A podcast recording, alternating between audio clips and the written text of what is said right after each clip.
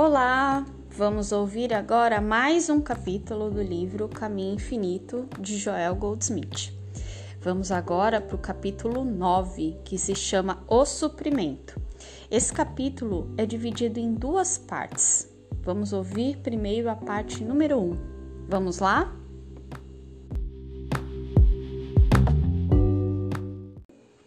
O segredo do suprimento encontra-se no capítulo 12 de Lucas. E ele disse aos seus discípulos: Portanto, eu vos digo: não vos preocupeis com a vossa vida, com o que haveis de comer, nem com o vosso corpo, com o que o cobrireis. A vida é mais que o alimento, e o corpo é mais que a vestimenta. Considerai os corvos eles não semeiam nem colhem, eles não têm dispensa nem celeiro, e Deus os alimenta. Quanto mais vaieis vós que as aves? E qual de vo vocês, com toda solicitude, pode acrescentar um cúbito à sua estatura? E se, pois, não sois capazes de fazer estas pequenas coisas, por que vos preocupais com as outras? Considerai os lírios como eles crescem, eles não fiam nem tecem, e na verdade vos digo que nem Salomão, em toda sua glória, jamais se vestiu como um deles. E se Deus veste assim a erva que hoje está no campo e amanhã é lançada ao forno, quanto mais vestirá a vós, homens de pouca fé. Não pergunteis, pois, o que haveis de comer ou o que haveis de beber, nem andeis na dúvida, pois todas as gentes das nações do mundo buscam estas coisas, e vosso Pai sabe que delas haveis mister. Buscais antes o reino de Deus, e todas estas coisas vos serão dadas de acréscimo. Não temais, pequeno rebanho, pois é do agrado do vosso Pai dar-vos o reino. Surge agora a questão: como é possível não nos preocupar com o dinheiro quando as prementes obrigações devem ser satisfeitas. Como podemos confiar em Deus se ano após ano tais problemas financeiros nos afligem, geralmente não por falha nossa?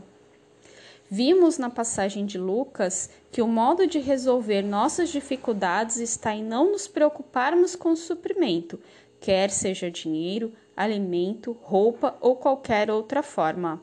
E o motivo pelo qual não precisamos estar ansiosos quanto a isso, é que é do agrado do vosso Pai dar-vos o reino, uma vez que ele sabe que delas haveis mister.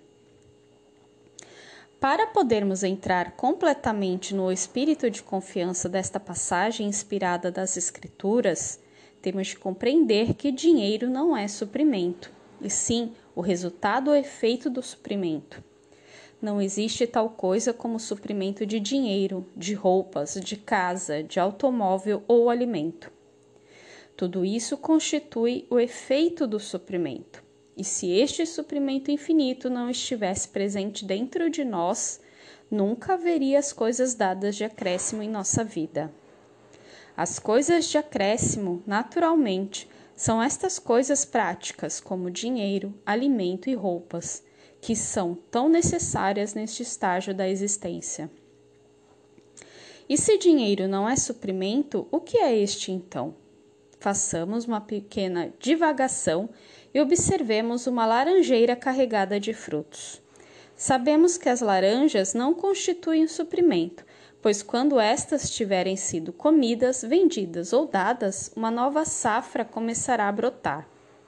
As laranjas se foram, mas o suprimento continua, pois dentro da laranjeira existe uma lei em operação. Chama a lei de Deus ou lei da natureza. O nome não é tão importante, mas o que importa é o reconhecimento da lei que atua na, através e como laranjeira. E esta lei opera internamente.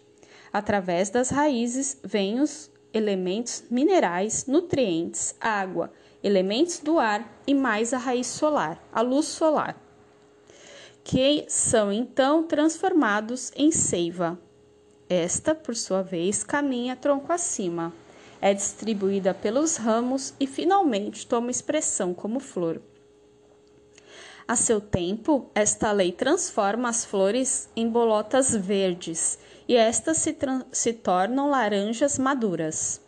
As laranjas são, pois, o resultado ou efeito da ação da lei, na, através e como laranjeira. Enquanto essa lei estiver presente, teremos laranjas. A laranja, por si, não pode produzir outra laranja.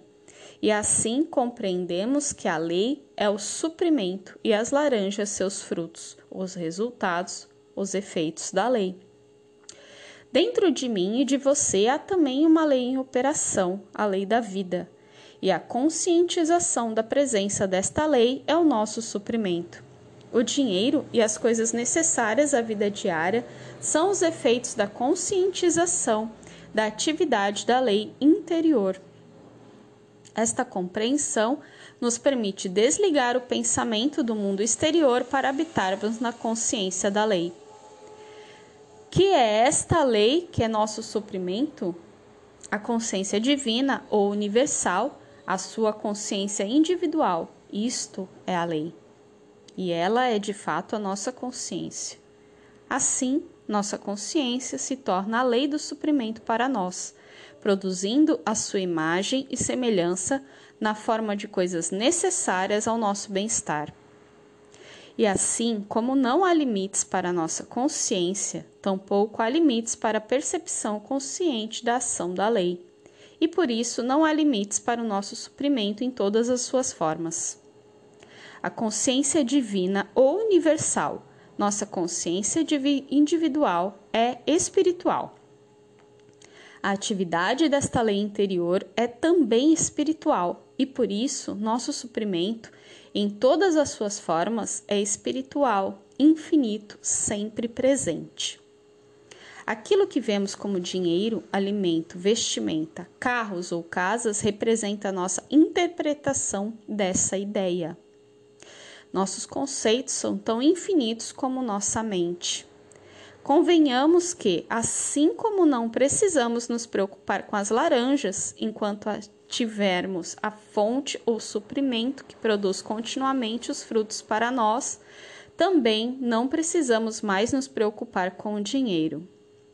Aprendamos a olhar para o dinheiro como olhamos para as folhas ou para as laranjas, como um resultado natural e inevitável da lei que age interiormente. Não há, de fato, razão para nos preocuparmos, mesmo quando a árvore nos pareça desfolhada. Enquanto mantivermos a consciência da verdade de que a lei continua assim operando internamente para nos dar os frutos de sua própria espécie. Independentemente do estado de nossas finanças em dado momento, não ficamos, fiquemos preocupados ou aborrecidos, pois agora sabemos que a lei atua dentro de nós, através e como nossa consciência, e trabalha, quer estejamos dormindo ou despertos, para nos prover das coisas de acréscimo. Aprendamos a olhar para os lírios e nos regozijar com a prova da presença do amor de Deus por sua criação. Observemos as andorinhas, quão completamente confiam na lei. Regozijemo-nos ao ver as flores na primavera e no verão, que nos confirmam a divina presença. Assim como aprendemos a nos alegrar com as belezas e generosidade da natureza sem o desejo de nos apoderar de qualquer coisa, sem o medo de que seu suprimento não seja infinito, Assim também aprendamos a nos alegrar com o desfrute de nosso suprimento infinito, resultado do infinito repositório em nosso interior, sem nenhum medo de que alguma carência venha a nos perturbar. Gozemos dessas coisas do mundo exterior sem, contudo, considerá-las como suprimento. Nossa conscientização da presença e da atividade da lei é nossa consciência de suprimento e as coisas exteriores são as formas sob as quais nossa consciência se expressa. O suprimento interno se manifesta como as coisas externas que, de que necessitamos. Parte 2 Num certo instante, dizemos que não devemos nos preocupar quanto ao nosso suprimento, ou a nossa saúde, e, no momento seguinte, dizemos que precisamos orar sem cessar, e conhecereis a verdade, e a verdade vos libertará. Embora isso pareça contraditório, ambas as afirmações estão corretas, mas elas têm de ser compreendidas. Há sempre uma crença de bem humano em operação, uma lei de estatísticas, e dela nós extraímos nosso benefício material. Nas vendas de porta em porta, há geralmente uma média de um, uma venda a cada 20 visitas. Nas propagandas de mala direta, há um retorno médio de 2%. No dirigir veículos, é dito que a regra estipula uma certa porcentagem de acidentes. As companhias de seguro de vida possuem uma tabela de expectativa de vida e, baseando-se nessas médias, elas podem lhe informar a cada instante quantos anos de vida ainda lhe restam. Viver humana, humanamente, isto é, seguir ao longo do dia a dia, permitindo que estas médias nos afetem, permitindo que crenças humanas operem sobre nós, não é um modo de vida científico. Isso tudo faz parte da crença em existência humana e, a menos que façamos algo especificamente a esse respeito, ficaremos expostos a estas chamadas leis de saúde ou econômicas. Estas sugestões, que realmente não passam de crenças, são tão universais que agem de modo hipnótico e tendem a produzir efeitos sobre os menos avisados, trazendo-lhes limitações. O que nós podemos fazer para nos manter livres de tal, tais sugestões e vivermos acima delas? Em primeiro lugar, temos de viver em um plano de consciência mais elevado tanto quanto possível. Temos de nos exercitar no conhecimento de que qualquer coisa que exista no campo do efeito não é uma causa, não é criativo e tem poder, não tem poder sobre nós. E isso nos leva ao importante ponto da sabedoria espiritual. Eu sou a lei, eu sou a verdade, eu sou a vida eterna. Ora, uma vez que eu sou consciência infinita e a lei, nada do mundo exterior pode agir sobre mim e se tornar uma lei para mim. Não há nada que nos possa infligir sofrimento, a não ser a aceitação da ilusão como realidade. As coisas chamadas pecado e a doença não são coisas pelas, pelas quais temos de sofrer, são formas assumidas pelo erro. Independentemente do nome que lhe dermos, elas são só hipnotismo, sugestões, ilusões, se apresentando como pessoas, lugares ou coisas, se mostrando como pecado, doença, necessidade ou limitação. Não devemos viver como se fôssemos efeito, com alguma coisa operando sobre nós. Lembremos de viver como a lei, como o princípio do nosso ser Podemos assumir os nossos negócios só na medida de nossa percepção consciente de que esses são os efeitos de nossa própria consciência. A imagem e a semelhança de nosso próprio ser, a manifestação ou a ou expressão do nosso eu divino, e só então seremos a lei que os governa. Temos de começar nosso dia com uma reflexão sobre nossa verdadeira identidade. Temos de nos identificar como espírito, como princípio, como a lei que atua em nossas coisas. É coisa muito necessária relembrar que não temos necessidade. Somos consciência espiritual, individual, mas infinita, corporificando dentro de nós mesmos a infinitude do bem por isso, somos o centro, o ponto da consciência divina que pode alimentar 5 mil pessoas a cada dia, não usando nossa conta bancária. E sim a infinitude do bem que jorra através de nós, assim como o fazia através de Jesus. Não vamos de encontro às pessoas pensando no que podemos delas obter ou no que, de, no que elas possam fazer por nós. Apenas vamos para a vida como para a presença de Deus. Ao longo do dia, quer estejamos fazendo trabalho doméstico, dirigindo o carro, comprando ou vendendo, temos sempre de nos conscientizar que nós somos a lei do nosso universo o que significa sermos a lei do amor para com todos que fazem, fazem contato conosco. Devemos lembrar conscientemente de que todos os que entram na esfera de nosso pensamento e atividade devem ser abençoados por esse contato, pois nós somos a lei do amor, somos a luz do mundo. Lembremos de que não precisamos de coisa nenhuma, pois que somos a lei do suprimento e ação. Podemos alimentar cinco mil daqueles que ainda não sabem de sua verdadeira identidade. Existe a crença da separação entre nós e Deus, nosso bem, e nós a corrigimos quando reconhecemos que eu e o Pai somos um. Tudo que o Pai tem é meu, o lugar onde eu estou é terra santa. No reconhecimento da infinitude do nosso ser, percebemos as verdades da Bíblia, percebemos a verdade de suas promessas. Já não se trata de citações, mas de afirmações de fatos. Isso nos traz até a linha demarcatória entre conhecer a verdade e não nos preocupar. Percebemos agora a verdade como algo assentado em nossa própria consciência, a realidade do nosso ser. Não nos preocupamos em atrair algum bem, não estamos nos dando algum tratamento para que nos aconteça algo, mas percebemos a verdade, a realidade de nossa identidade, de nossa unidade com o infinito, com as nossas infinitas possibilidades.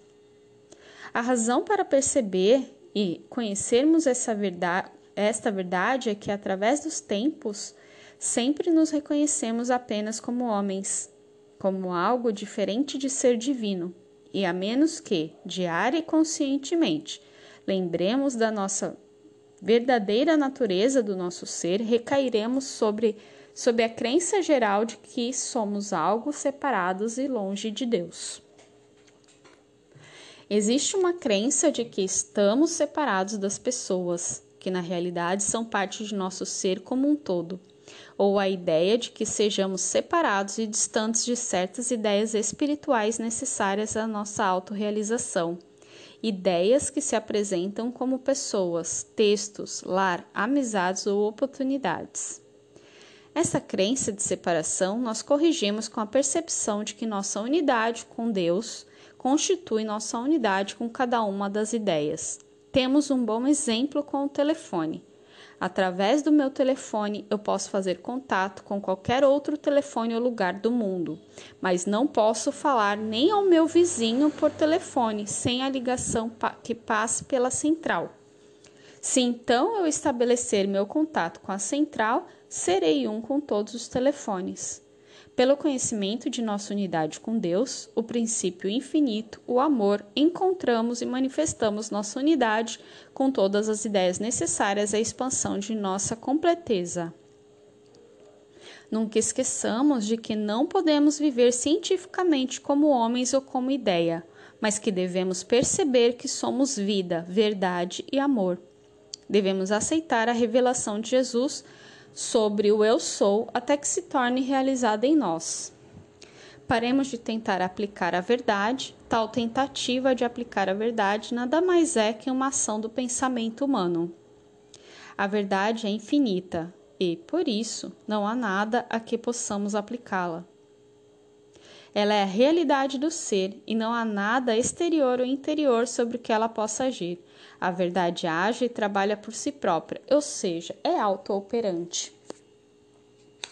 Estamos todos envolvidos em atividades que aparentemente fazem o suprimento vir até nós, independentemente se tratar de um negócio, uma profissão ou uma arte. O que está em atividade é a consciência. Vista desse modo, nossa atividade amorosa e inteligentemente dirigida e amparada, e mais do que isso, como uma emanação da consciência. É a consciência em si mesma manifestando individualmente o próprio ser, natureza e caráter. A direção está a seu cargo e só a consciência é responsável. Aprendemos a não nos envolver e a deixar que Deus e a consciência assumam suas responsabilidades. Lemos na Bíblia sobre os esforços e as atribulações de Elias se os acompanharmos pelo capítulo 18 de 1 Reis, compreenderemos que apenas a consciência da presença de Deus, do Espírito dentro dele, poderia ter feito aquelas grandes coisas, nenhum poder humano poderia tê-lo conseguido. No capítulo 19, encontramos o desânimo desapontar naquilo que aparece como fracasso do, fracasso do ministério de Elias. Na realidade, esta foi uma oportunidade dada a Elias para que comprovasse que o poder não era de um ser humano, mas que era de fato o poder de Deus se manifestando como um homem, Deus se mostrando como ser individual. O alimento preparado para Elias sob o zimbro era sua própria percepção da presença de Deus se mostrando em forma tangível. Neste capítulo 19 de 1 Reis, chegamos à grande mensagem do versículo 18. Também conservei em Israel sete mil, todos os joelhos que não se dobraram diante de Baal e toda a boca que, não o, beijou, que o não beijou. Note aqui que Deus não salvou os sete mil para Elias, mas para si mesmo, para Deus na aparência de Elias. Qualquer que seja a nossa atividade, negócios, profissão ou arte, Deus, a consciência do indivíduo, sempre terá guardado os sete mil, leia completeza, para si próprio. E, quando aprendermos a ouvir a pequena voz silenciosa que falou para Elias, nós também seremos levados para o reconhecimento e a compensação pelo nosso trabalho. Existimos como consciência individual. Por isso, tudo o que se faz necessário à nossa autorrealização está contido na consciência infinita que nós somos. Deus se expressa de modo individual, como sendo você, e a sua habilidade é de fato a habilidade de Deus. A sua atividade é de fato a atividade da consciência, da vida. Por isso, a responsabilidade por você é responsabilidade de Deus. Obtenha esta consciência na, da presença de Deus e terá todo o segredo do sucesso em todo o curso da vida.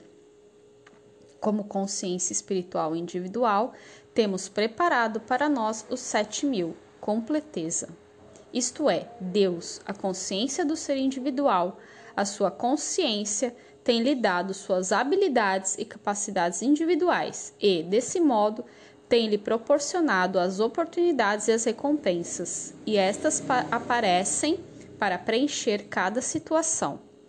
Lembremos sempre de que Deus, nossa consciência individual, preparou para nós tudo o que é necessário para a realização de nossa experiência pessoal. Nunca estamos fora da harmonia do ser de Deus. Cultivemos a qualquer momento a percepção da presença de Deus. É a nossa união consciente com Deus que nos capacita a viver sem preocupações e torna possível uma vida de abundância, pela graça. Há um liame invisível entre todos nós. Não estamos na terra para trocar coisas, mas para compartilhar os tesouros espirituais que são de Deus.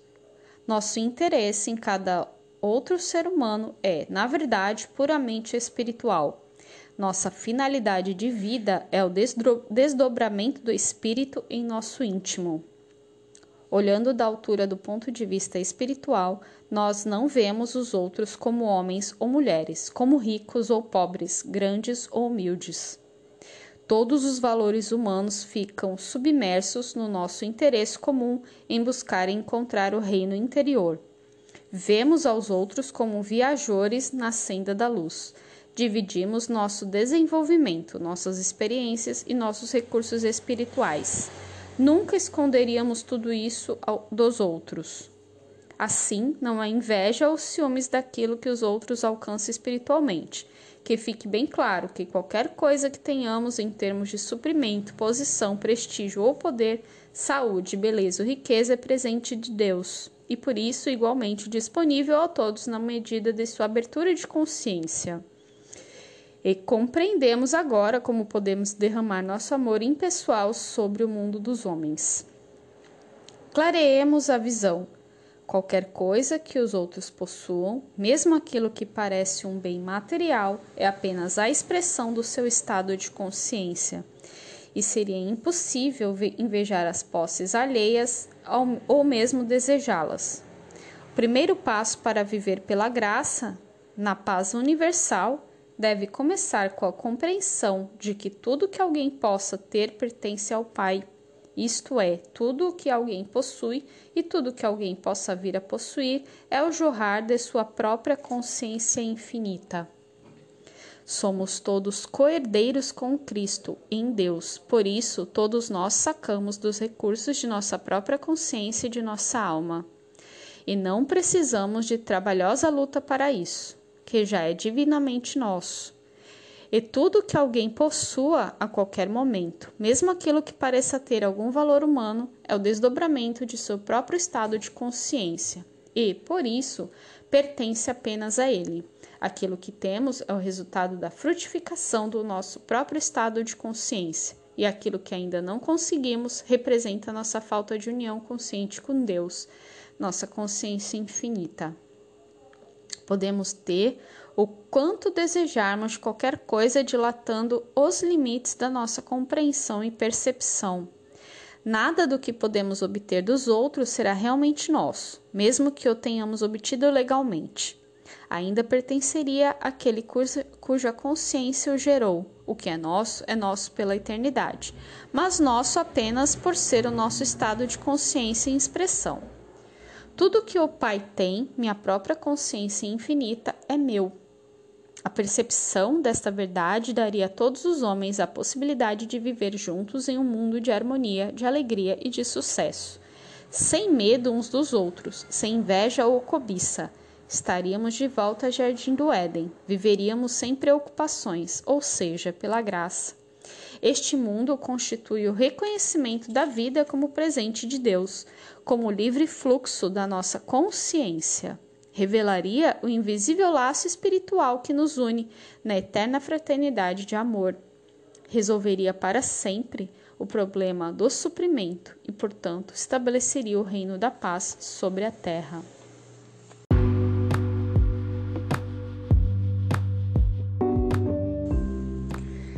Então é isso, pessoal. Esse foi o capítulo 9 do Caminho Infinito. Eu espero que vocês estejam gostando, que tenham gostado desse capítulo e eu volto logo com o capítulo 10. Até mais!